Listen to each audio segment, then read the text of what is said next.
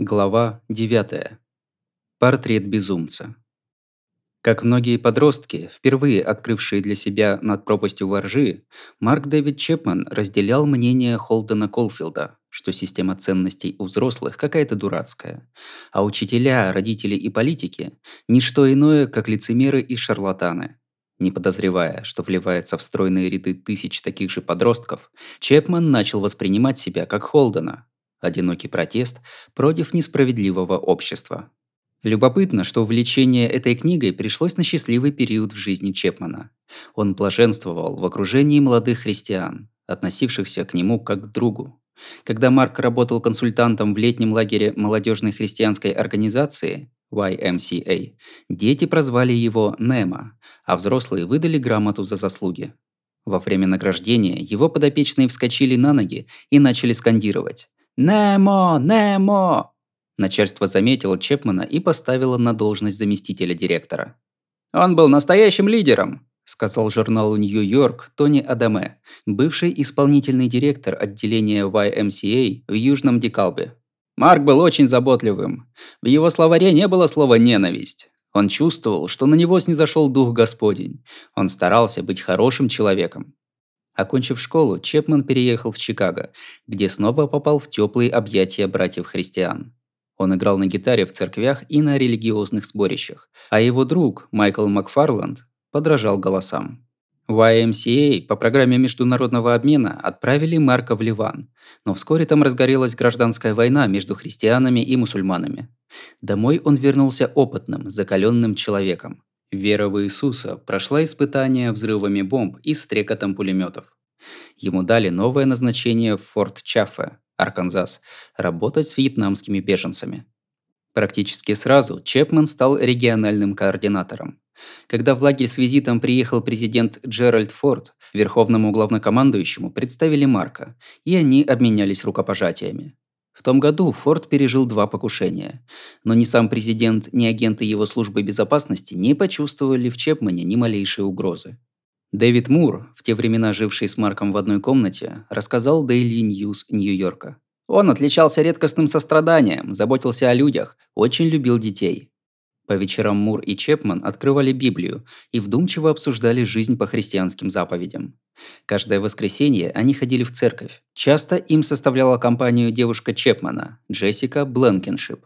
«Мне кажется, это было лучшее время в его жизни», – сказала она Dateline, программе NBC. «Я была в него влюблена, а он отвечал мне взаимностью». Больше всего Джессику очаровало, как ловко Чепман общается с вьетнамскими детьми. Он к каждому умел найти подход. я подумала, ого, настоящий талант. Всегда приятно смотреть, когда человек находил общий язык с детьми, вспоминает она. Уходя в себя, она мечтала, как они с Чепманом женятся, селятся в пригороде, заводят детей. К сожалению, Чепман, уходя в себя, видел совсем другие картины. Христианская вера дала ему такой толчок, о каком и думать было нельзя. Но мрачные воспоминания о тех временах, когда он сидел на кислоте и сбегал из дома, так до конца и не стерлись. Дело происходило в Джорджии, одним прекрасным утром 1975 года. В дверь Майлза Макмануса, школьного друга Марка, постучал почтальон и вручил ему посылку. Внутри обнаружилась кассета. Майлз сунул ее в магнитофон и услышал знакомый голос.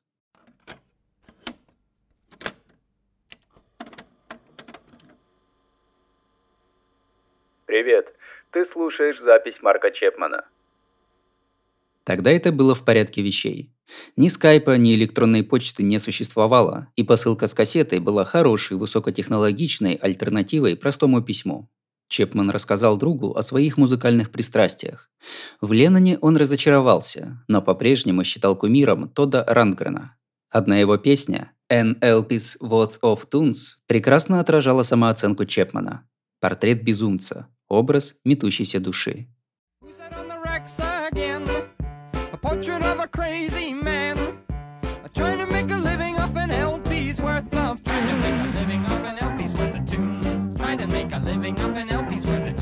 a worth of a LP's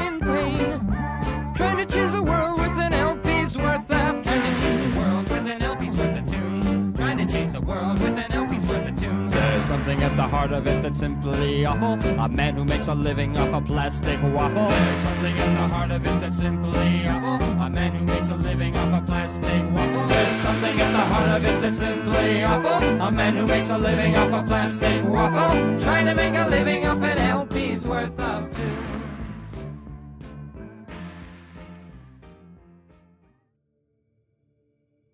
За четыре года Битлз отыграли более 1400 концертов, в среднем по 350 выступлений в год. «Как-то мне поднадоело», — сказал Джон телеведущему Тому Снайдеру о непрерывном турне. «Мы превратились в открывающих рот мимов». Все четверо битлов жаловались, что не слышат друг друга за воплями толпы, что крайне мешает профессиональному росту. Запершись в студии, они сразу делали мощный рывок вперед, создавая такие сложные вещи, как Элеонор Ригби и Tomorrow Never Knows. Но примитивная концертная аппаратура тех дней не позволяла исполнять подобные песни в типичном концерте Битлз. 29 августа 1966 года Битлз отыграли последний официальный концерт в Кэндлстик Парк в Сан-Франциско. Забавное обстоятельство. Именно там развивалось совершенно иное музыкальное направление, уходящее корнями в свободомыслие психоделики и презирающее конформизм американского Запада. Пола тревожила категоричность решения. Он считал, что группа не должна терять контакт со своими фанатами – с точки зрения Эпштейна, группа рубила финансовый сук, на котором сидит. Но за 4 года, прошедшие с того дня, как он уволил Пита Беста и упаковал ребят в костюмы, разительно изменились и Битлз, и окружающий мир. Брайан в пылу борьбы с собственными демонами потерял возможность отдавать приказы. С ним или без него они оставались Битлз.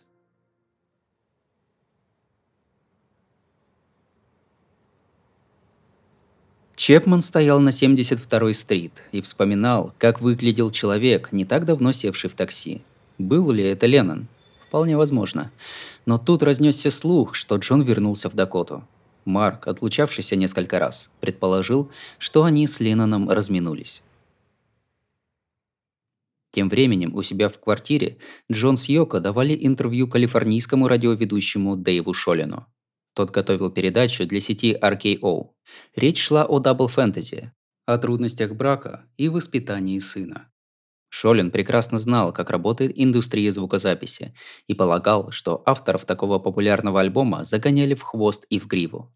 Так что он ожидал, что чита Леннонов воспримет интервью как очередную надоевшую обязанность. Но они вели себя расслабленно. Разговор больше походил на простую дружескую беседу.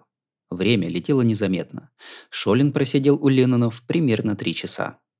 «Я на самом деле обращаюсь к тем людям, кто рос вместе со мной», — сказал Джон про альбом. «Говорю им, вот он я. Как у вас дела? Как семья, как дети? Справляйтесь потихоньку. 70-е не задались, а? Ну, давайте попробуем пережить 80-е».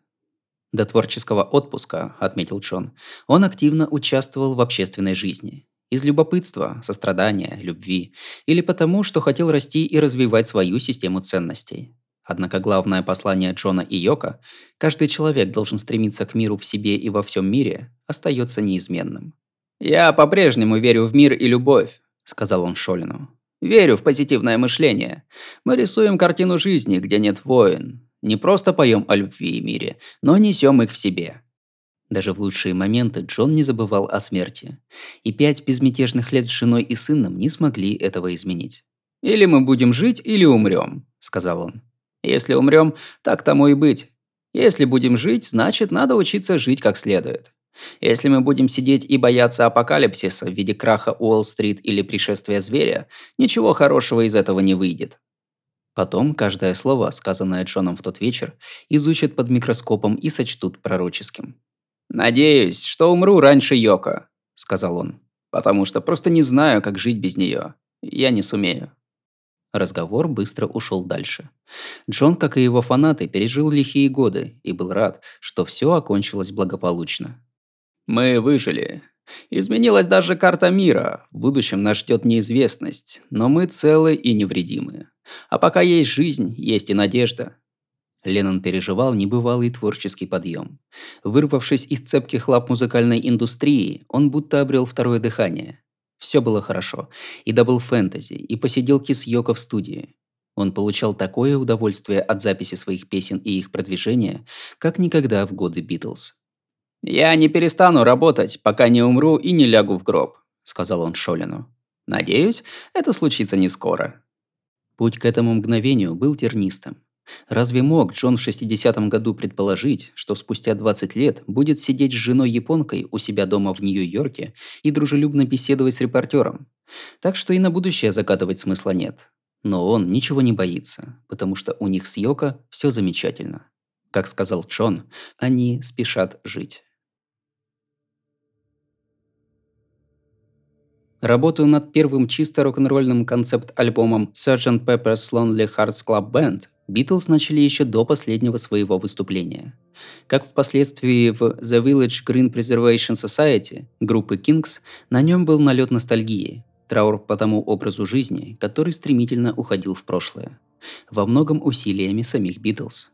Идея группы, колесящей по деревням и развлекающей одиноких людей, восходила к эпохе, когда музыканты и слушатели сидели в одном кругу.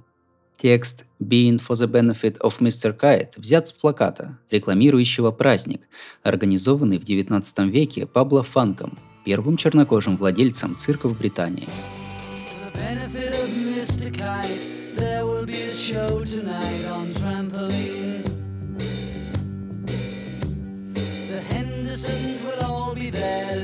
Pablo Frank is there, what a scene! Men and horses, hoops and garters, lastly through a hogshead of real fire. In this way, Mr. K will challenge the world.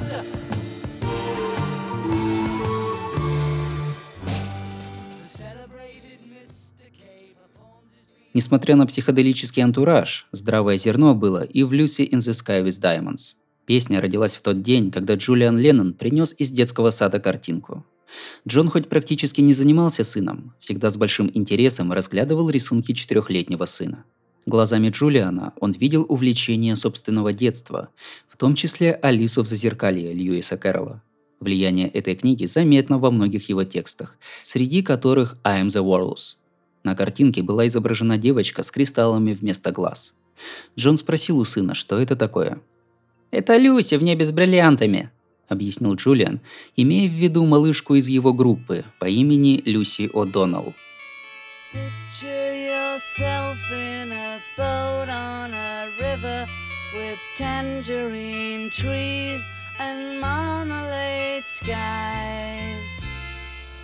Somebody calls you, you answer quite slowly.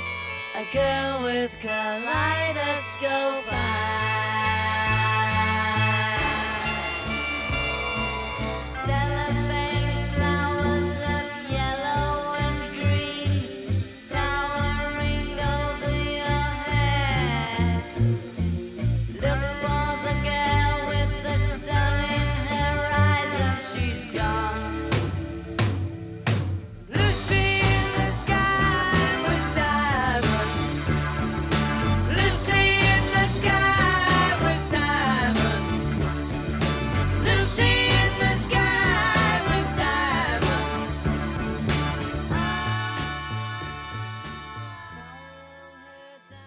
Поначалу Леннон хотел включить в сержанта Пеппера свое «Strawberry Fields Forever», но альбом и без того был перегружен.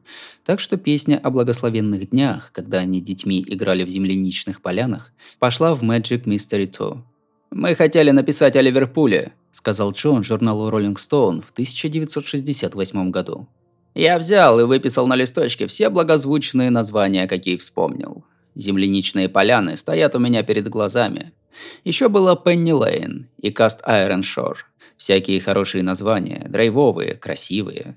Земляничные поляны – просто такое место, где обязательно хочется побывать. Даже в самых мягких работах Леннона всегда заметна боль. Строка «Со мной на дереве никого нет» выражает детскую уверенность Джона в том, что его никто не понимает.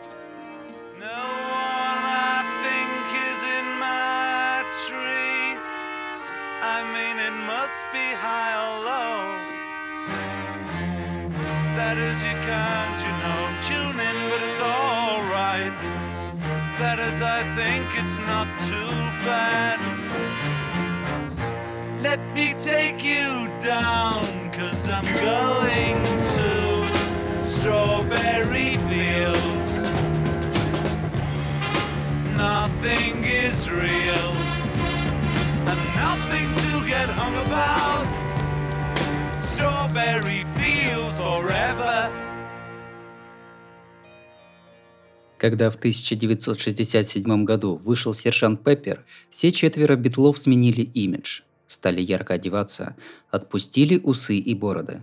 Повсеместно вошли в моду круглые очки, только потому, что их носил сам Леннон. На обложке на переднем плане стоят Битлз в ярких атласных мундирах, похожих на форму армии спасения, а за ними такие личности, как Зигмунд Фрейд, Карл Маркс, Мерлин Монро, Льюис Кэрролл, Боб Дилан, бывший ливерпульский футболист Альберт Стаббингс.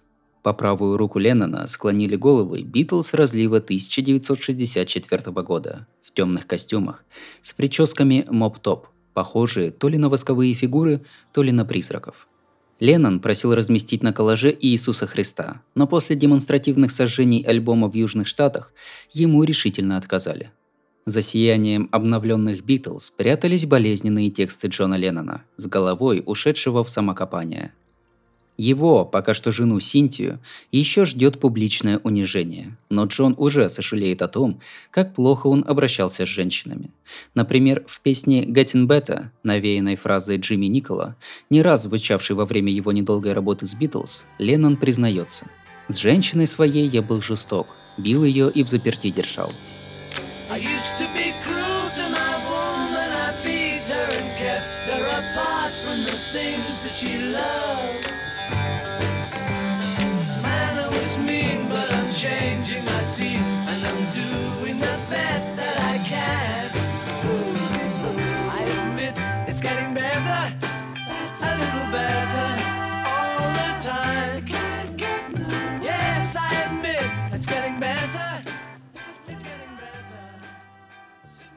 Да, таким я и был. Скажет он журналу Playboy. Со своей женщиной я обращался жестоко, распускал руки.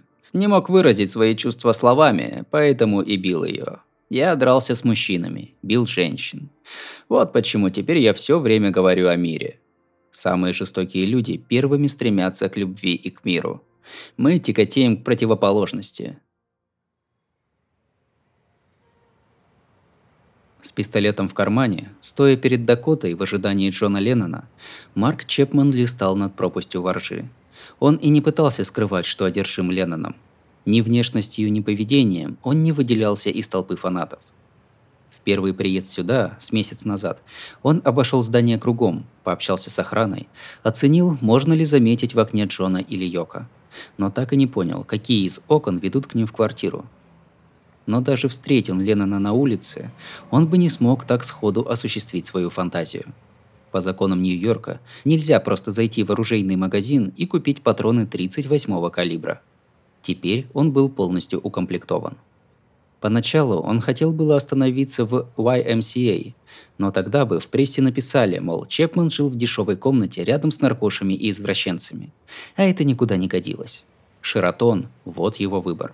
Там портье и коридорный говорили ему «сэр» и видели в нем не какого-нибудь проходимца, а дорогого гостя. Даже таксисты принимали его всерьез. Как-то на выходных он перед Дакотой поднял руку, и к нему сразу же рванула машина. Похоже, водитель принял его за обитателя этого дома. Не так уж и нереально, подумал Чепман, жить рядом с Ленноном. «Вам куда?» «Гринвич-Виллидж». Водитель свернул в нужном направлении. «Столько дел, зашиваюсь», — поведал Чепман. «Чем занимаетесь?» «Инженер звукозаписи. А работаю над... э, Только обещай никому не говорить». Таксист кивнул. Особый проект. Пол Маккартни и Джон Леннон снова играют вместе. Я как раз был у Леннона, обсуждали технические вопросы. 24 августа 1967 года Махариши читал в Лондоне лекцию о трансцендентальной медитации. Трое из битлов пошли туда, как живая реклама и мероприятия, и движения в целом. Джордж явился с женой Петти, Пол с подружкой Джейн Эшер, а Джон с Синтией. На следующий день репортеры ломанулись всей толпой смотреть, как четверо битлов, Мик Джаггер и Марианна Фейтфул, садятся на поезд до Бангора, Уэллс, где должен проходить семинар. В толпе Синтия потеряла Джона. Поезд уже отходил, когда один фотограф заснял миссис Леннон, рыдающей на платформе. Потом она скажет, что в тот самый момент почувствовала себя брошенной. Брайан Эпштейн обещался тоже подтянуться, как закончит дела в Лондоне. Он договаривался об аренде театра Севилл для концерта Джимми Хендрикса. Пока битлы общались с гуру, домохозяйка Брайана заметила, что он весь день не выходит из спальни. Встревожившись, она позвала его по имени, постучалась. Не дождавшись ответа, зашла в комнату, где лежало бездыханное тело 32-летнего менеджера. Успех в жизни Брайана Раскрутка сети магазинов, потом превращение Битлз в денежный станок, шел рука об руку со стыдом за сексуальную ориентацию.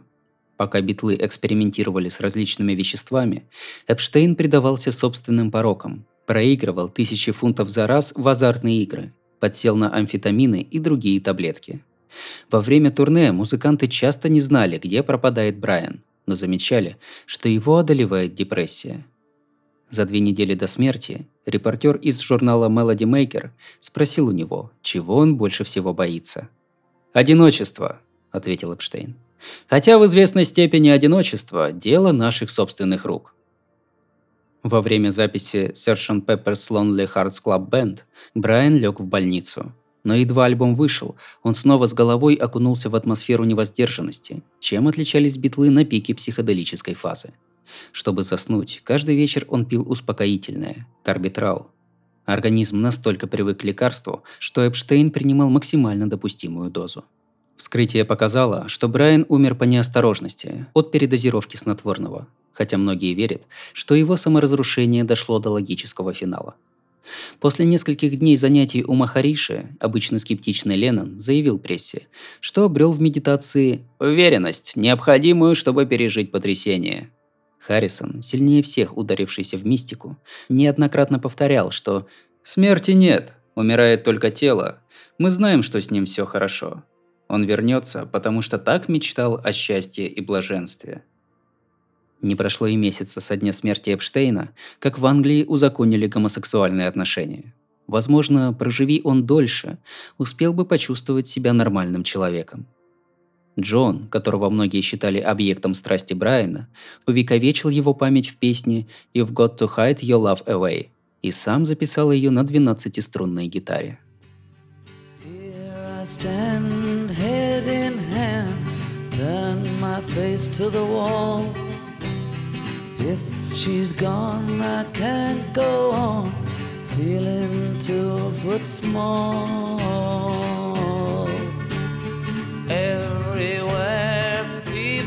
Stare each and every day.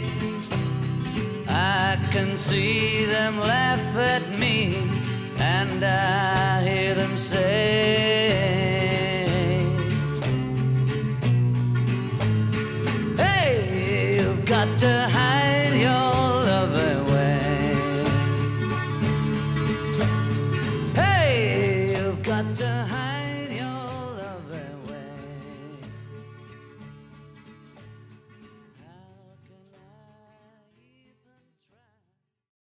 Через неделю имя Марка Дэвида Чепмана прогремит на весь мир. Эта мысль грела Чепману душу. Он третий день ждал под окнами Дакоты. Развязка приближалась. Но хватит ли ему смелости убить Леннона? Может, лучше совершить другой поступок, не менее впечатляющий? Марк почувствовал, что его самого смерть больше не страшит. Если его над трупом Леннона застрелит полицейский, так тому и быть. Он все равно навеки войдет в историю. Но что, если он не встретит Леннона? Все остальные фанаты, торчащие перед Дакотой, уже видели кумира. А Марк второй раз в Нью-Йорке. Почему Леннон вечно от него ускользает? Может, сама судьба стоит у него на пути? Но уехать ни с чем Марк не мог. Он не умрет в безвестности. Если он не сумеет убить Леннона, есть и другие варианты. Например, пойти на экскурсию в голову статуи свободы и спрыгнуть вниз. Люди все равно его запомнят. Битлз в компании других звезд поехали в индийский город Ришикеш осваивать трансцендентальную медитацию в ашраме Махариши Махеш Йоги. Там гуру заманил Миа Фэрроу в темную пещеру, загнал в угол и неуклюже облапал. Пол и Ринга уже вернулись в Лондон, но Джон и Джордж, узнав о том, что Махариши попался на горячем, а также, по слухам, соблазнил другую последовательницу, пошли разбираться к аскету, давшему обет воздержания. Не только Леннон утратил веру в Махариши, но даже Джордж начал сомневаться в честности духовного наставника. Покидая Индию, Джон начал писать новую песню. «Махариши, ты злодей, ты обманывал людей». Фэрроу потом призналась, что могла неверно истолковать жест наставника, и Джордж уверовал, что Махариша стал жертвой дурной молвы. Леннон не был в этом уверен, но согласился с требованием Харрисона убрать из текста имя гуру. Песню в результате назвали «Секси Сэдди». Sexy Sadie,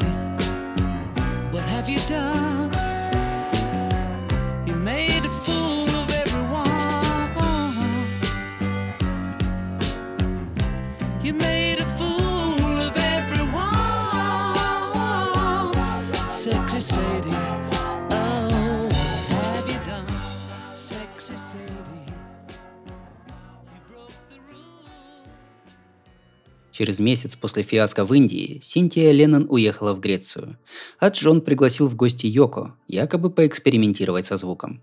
По возвращении домой Синтия застала Джона и Йоко сидящими на полу в позе йоги и смотрящими друг другу в глаза. Тапочки японской художницы стояли у двери супружеской спальни. Она явно жила здесь не первый день.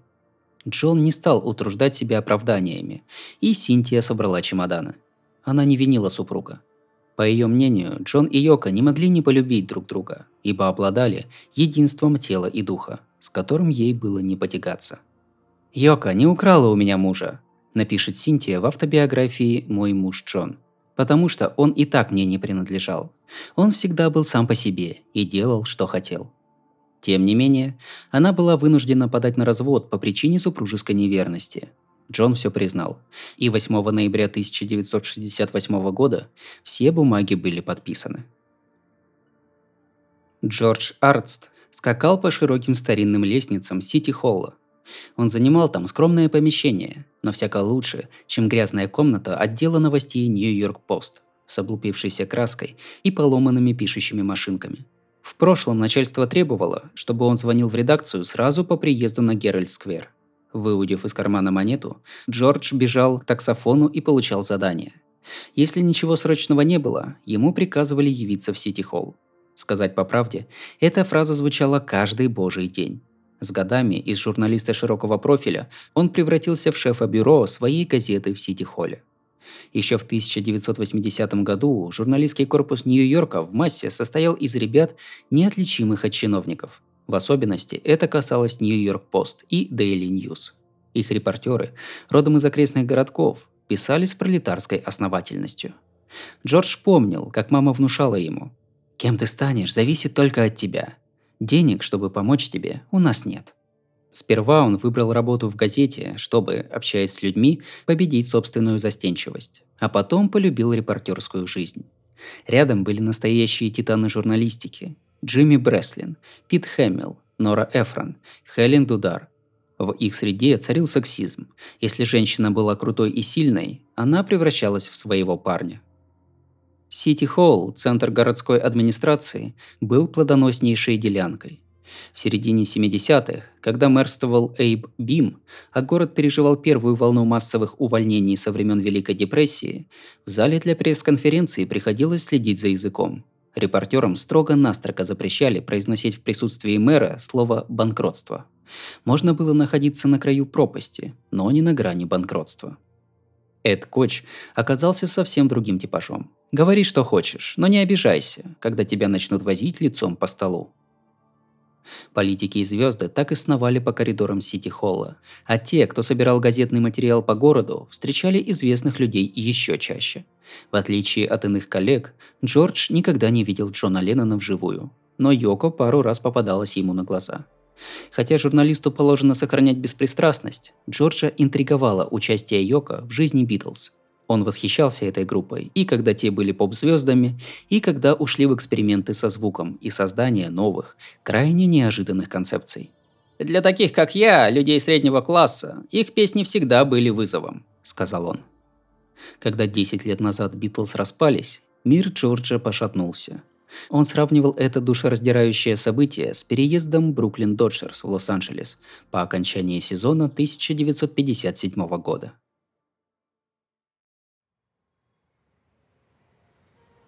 Примерно в половине третьего Чепман увидел няню, ведущую в сторону Дакоты улыбающегося ребенка с каштановыми волосами и азиатскими чертами лица. Джуд Стин, частая гостья под окнами дома, подошла к Шону Леннону и спросила, как прошел день. Шон, узнав Джуд, показал ей руку. Пальчик прищемил. Ничего страшного, до свадьбы заживет. Чепман покинул компанию Пола Гориша, чтобы присоединиться к разговору. Джуд окинула его взглядом. Перед ней стоял спокойный, дружелюбный мужчина. «Какое прелестное дитя!» – сказал Чепман, наклоняясь и протягивая ладонь. Шон с удовольствием пожал ему руку.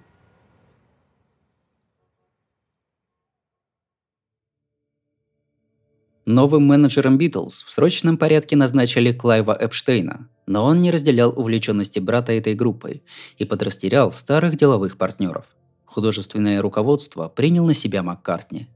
Так родился фильм «Magic Mystery Tour». Битлз засняли в естественной среде во время поездки на автобусе в компании различных персонажей, вроде дяди Чарли, родственника Леннона. Добавили эдаких музыкальных клипов образца 1967 года и получили на выходе полный хлам. Амбициозный проект с треском провалился. Тем не менее, в одноименном альбоме звучат величайшие песни Битлз – Penny Lane, The Fool on the Hill, Strawberry Fields Forever и I Am the Walrus. Дивное, слегка тревожное путешествие в сознание Джона Леннона –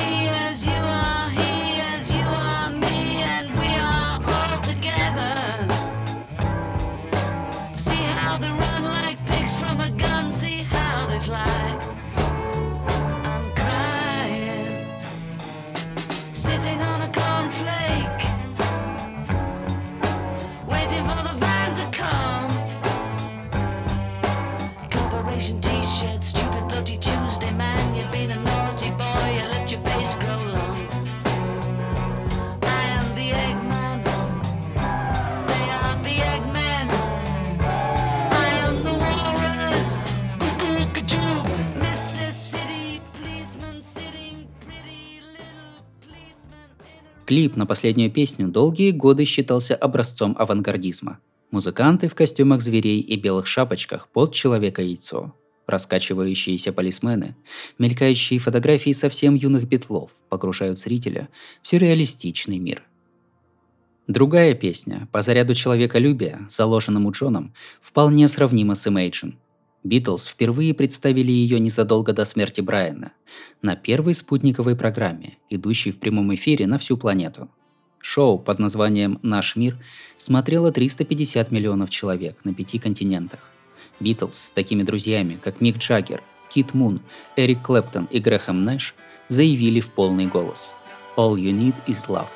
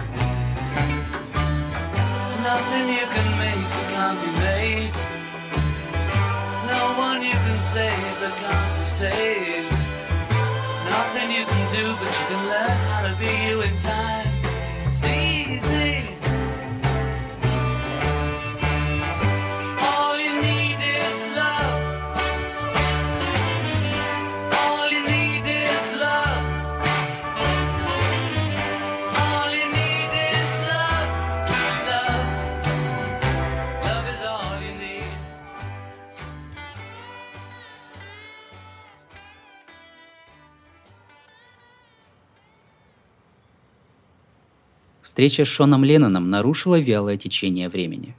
Когда мальчик ушел, Чепман разговорился с Джуд Стин. Она хорошо знала Леннонов и была подлинным знатоком Битлз. Марк с удовольствием ее слушал, сам рассказывал ей о своей жизни на Гавайях. К тому времени оба успели замерзнуть, и Чепман пригласил девушку зайти в соседний ресторан. Фотографии Леннона висели в витринах многих магазинов на Коламбус-стрит. Чепман заглянул в каждый и пообщался с сотрудниками. Было видно, что Джон нравится не только фанатам Битлз, но и тем, кто сталкивается с ним в повседневной жизни. Он ведет себя с людьми обходительно, они отвечают ему взаимностью. В лагере YMCA к Марку относились точно так же. А что с гавайскими соседями? Что они скажут о нем? Одни назовут его тихим, другие – странным. Впоследствии Чепман признается, что в тот вечер пригласил Джуд на свидание. По его словам, он надеялся расстроить собственные планы. Согласись она, история пошла бы по другому пути. Вероятно, он бы сделал попытку застрелить Леннона, но в другой день. А если бы его помутнившимся рассудком завладела другая идея, Чепман вполне мог бы просто забыть о задуманном преступлении. В интервью программе Dateline Джуд сказала, что не помнит никаких романтических намеков с его стороны.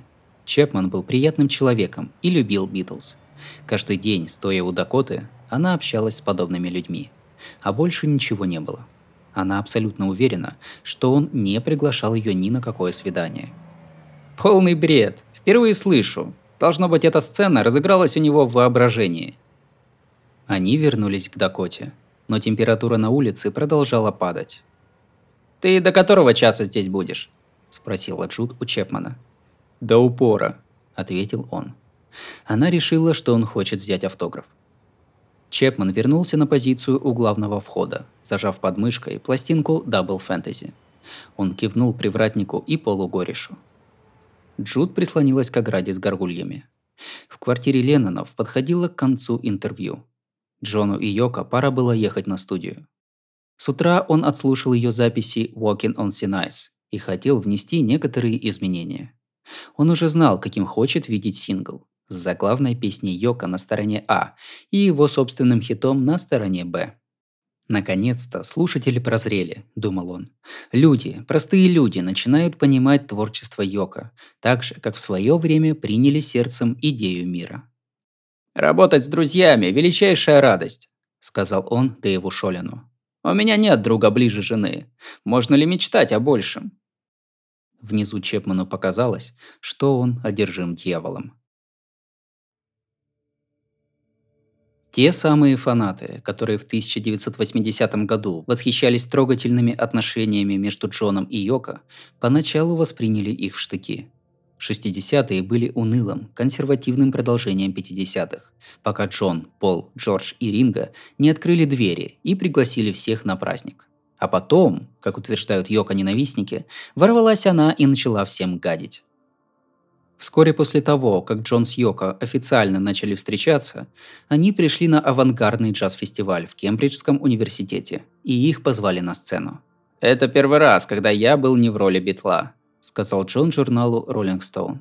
«Я просто стоял с гитарой у колонки, слушал, как она заводится, а народ меня узнал и давай возмущаться. Он-то что тут делает?»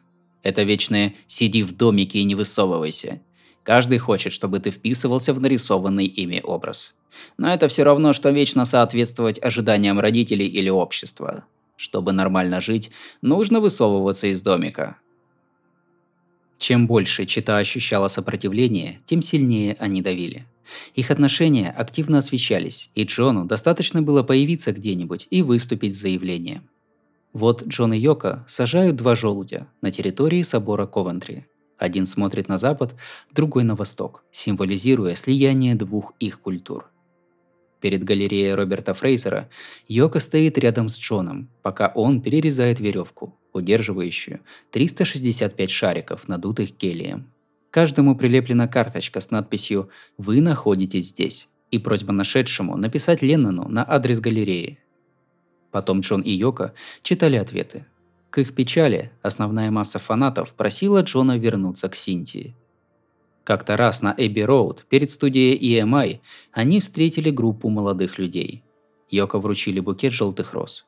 Она была очень тронута, несколько раз повторила слова благодарности. «Давно пора этим людям сделать для нее что-нибудь хорошее», – сказал Джон. Но оказалось, что розы специально протянули ей шипами вперед. Джон с Йоко давно научились не обращать внимания на нападки, но эта сцена задела обоих. «Самое унизительное, когда на тебя смотрят, как на паразита», – объяснила Йоко в интервью Плейбою. «Мы любили друг друга, хотели помочь всему миру. Так почему бы за нас просто не порадоваться?» Когда тебе говорят, как ты можешь жить с этой женщиной, отвечаешь, что ты имеешь в виду? Поддержал ее Леннон. Почему все хотят бросить в нее камень, а меня наказать за то, что я ее люблю? Постоянное чувство отчуждения закипело в Джоне с новой силой, и он уверовал, что Йока – единственный человек, кто всегда на его стороне. Он говорил друзьям, что и минуты не может без нее обойтись.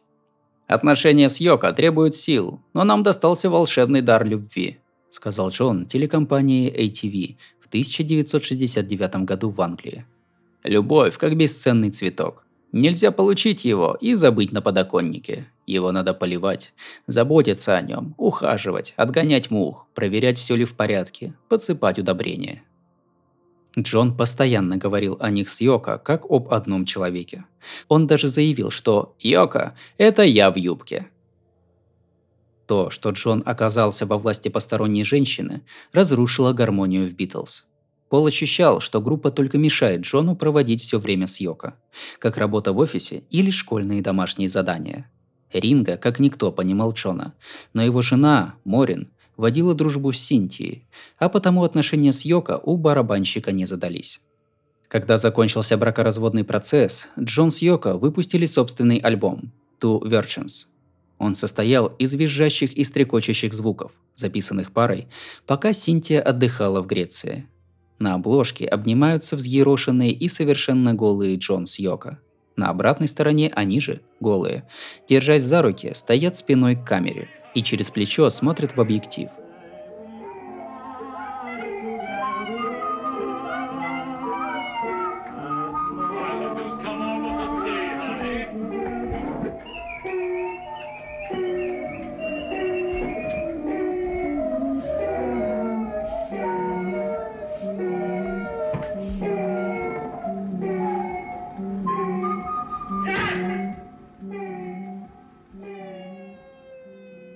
Пускай они и не самая красивая пара, но смысл был в другом. Мы пытались сказать, мы встретились, мы любим друг друга и готовы поделиться своими чувствами, сказал Джон Дэйву Шолину. Еще это своеобразное заявление о том, что я пробудился. Вы знаете меня как битла, а вот я каков на самом деле. Понимаешь, вот я, голый, с женщиной, которую люблю. Хочешь с нами? Пол с ними не хотел. «Джон теперь любит Йоко», – сказал он. «А нам троим нет места в его жизни». В районе пяти Джон с Йоко наконец вышли из Дакоты. Интервью заняло неожиданно много времени, так что они сильно опаздывали в студию. Дэйв Шолин предложил их подвести. Марк Дэвид Чепман увидел, как бывший Битл подошел к Полу Горешу. «Привет, Пол, давно тут торчишь?» На глазах у взволнованного Чепмана они обменялись парой фраз. Пол подозвал нового знакомого. Джон поймал взгляд Чепмана и заметил пластинку Double Fantasy у того в руках. Марк протянул ее вперед. «Дать автограф?» Чепмана колотило. Столько лет он восхищался Джоном Ленноном, и тут объект восторгов обращается к нему. «Подпиши пластинку, если можно», – попросил он, протягивая Джону черную ручку Биг. Гориш отодвинулся и навел фотоаппарат. Довольный Чепман следил, как Леннон царапает стержнем блестящую обложку. Ручка сперва отказалась писать, и Джон ее потряс. Йока, проходя мимо, несколько секунд разглядывала Марка. Он выглядел точь-в-точь, как остальные фанаты. Приятно, что такая мелочь, как автограф, может доставить человеку столько радости. Наконец, ручка разработалась. Битл подписался Джон Леннон и добавил снизу 1980. Йока уже сидела в машине, но Джон потратил на Чепмена еще несколько секунд. «Что-нибудь еще нужно?» Чепман понял, что Леннон о чем-то догадывается. Может, инстинкт подсказывает ему, какую трагическую роль сыграет Марк в его жизни? Иначе с чего такая обходительность? «Жена сидела в машине», – поведал потом Чепман Ларри Кингу с CNN. Дверь была открыта, а он же занятой человек, он спешит в студию звукозаписи, но тратит время на разговоры с посторонним человеком и спрашивает, что мне нужно. Он же дал мне автограф. Фотоаппарата у меня с собой не было. Чего еще я мог хотеть? Марк покачал головой. «Нет, благодарю», — ответил он Джону. Леннон развернулся и сел рядом с женой. Двери захлопнулись, и Шолин отъехал от тротуара. До зимнего солнцестояния оставалось две недели, поэтому уже темнело. В магазинах загорались рождественские гирлянды. От этого времени года у Джона шла кругом голова. Интервью закончено, но Леннон никак не мог угомониться. Он восторженно вспоминал о Литл Ричарде и других кумирах детства. Потом запел. «Бибо Палула, она моя малышка». Леннон даже похвалил Пола Маккартни. Перед Дакотой Чепман выяснял у Гориша, что было на фотографии. «Я был в шляпе или без?» «Хорошо бы без. Народ на Гавайях просто глазам не поверит». Он подошел к зданию и положил пластинку на выступ. Привратник Хосе Пердома улыбнулся ему. «Сделай одолжение», – попросил Чепман. «Запомни, куда я ее положил. Пригодится». Потом он утверждал, что у него в голове спорили два голоса. «Пошли домой!» «Нет, ни за что. Я хочу его убить». Йока и Тони Кокс оформили развод в феврале 1969 года. Йока получила опеку над дочерью, Киоко. 20 марта Джон с Йоко поженились в городе Гибралтар, заморской провинции Великобритании, расположенной на юге Пиренейского полуострова. Чтобы соблюсти формальности, а заодно бросить вызов привычке женщин бездумно брать фамилию мужа, Джон официально взял имя Джон Уинстон Она Леннон. Медовый месяц Чита провела в 902 номере амстердамского Хилтона. Они всех пригласили понаблюдать. В этом зрелище не было ничего сексуального. Семь дней они проторчали в постели, объявив, что своей акцией борются за мир во всем мире. Дюжина фотографов, щелкая вспышками, снимали, как Джон Сьока в пижамах возлежат на мягких подушках. Джон сказал в интервью Тому Снайдеру. Что бы мы ни делали, все попадало в газеты. Мы решили, пускай площадь, отведенная под репортажи о нашей свадьбе, будет лучше занята рекламой мира, ну и нашего творчества. Считай, получилась семидневная пресс-конференция, посвященная миру. Обычно репортеру достается 5, максимум 10 минут. Мы отвечали на вопросы, пока не надоест, и постоянно говорили о мире. Перед зданием Рекорд Плант кипела суматоха. Когда Джон с Йоко зашли внутрь, вся улица, туристы, наркоманы, торговцы хот-догами, пришла в движение. И дело не в том, что перед ними промелькнула звезда. До людей начало доходить послание, заложенное в Double Fantasy. В студии царило праздничное настроение. Double Fantasy уверенно шел в гору. Решение Дэвида Геффена открыть Geffen Records оказалось более чем уместным. Леннон решил, что выведет Walking on Ice на вершины хит-парадов. Гитарное соло, основанное на мелодии рокобили песни 1956 года «The Fool» Стэнфорда Кларка. Джон пришел в студию, чтобы его записать. На заре музыкальной карьеры техника у него так хромала, что мать, не выдержав, стала учить его играть на укулеле и банджо. Сегодня пальцы Джона летали по струнам так, будто он родился с гитарой в руках. Леннон радостно сказал жене. «Твой первый хит, Йока. Та послушала трек с наложенным соло Джона. Получилась танцевальная клубная песенка, но пара не считала, что пошла на поводу у коммерции. Все так же в мелодии Йока к надежде примешивалась талика уныния. Сквозь оптимизм звучали нотки неуверенности. Лоб в лоб сталкивались вечность и смерть. «В пепел обратятся наши сердца», – пела Йока. «И все уйдет в историю».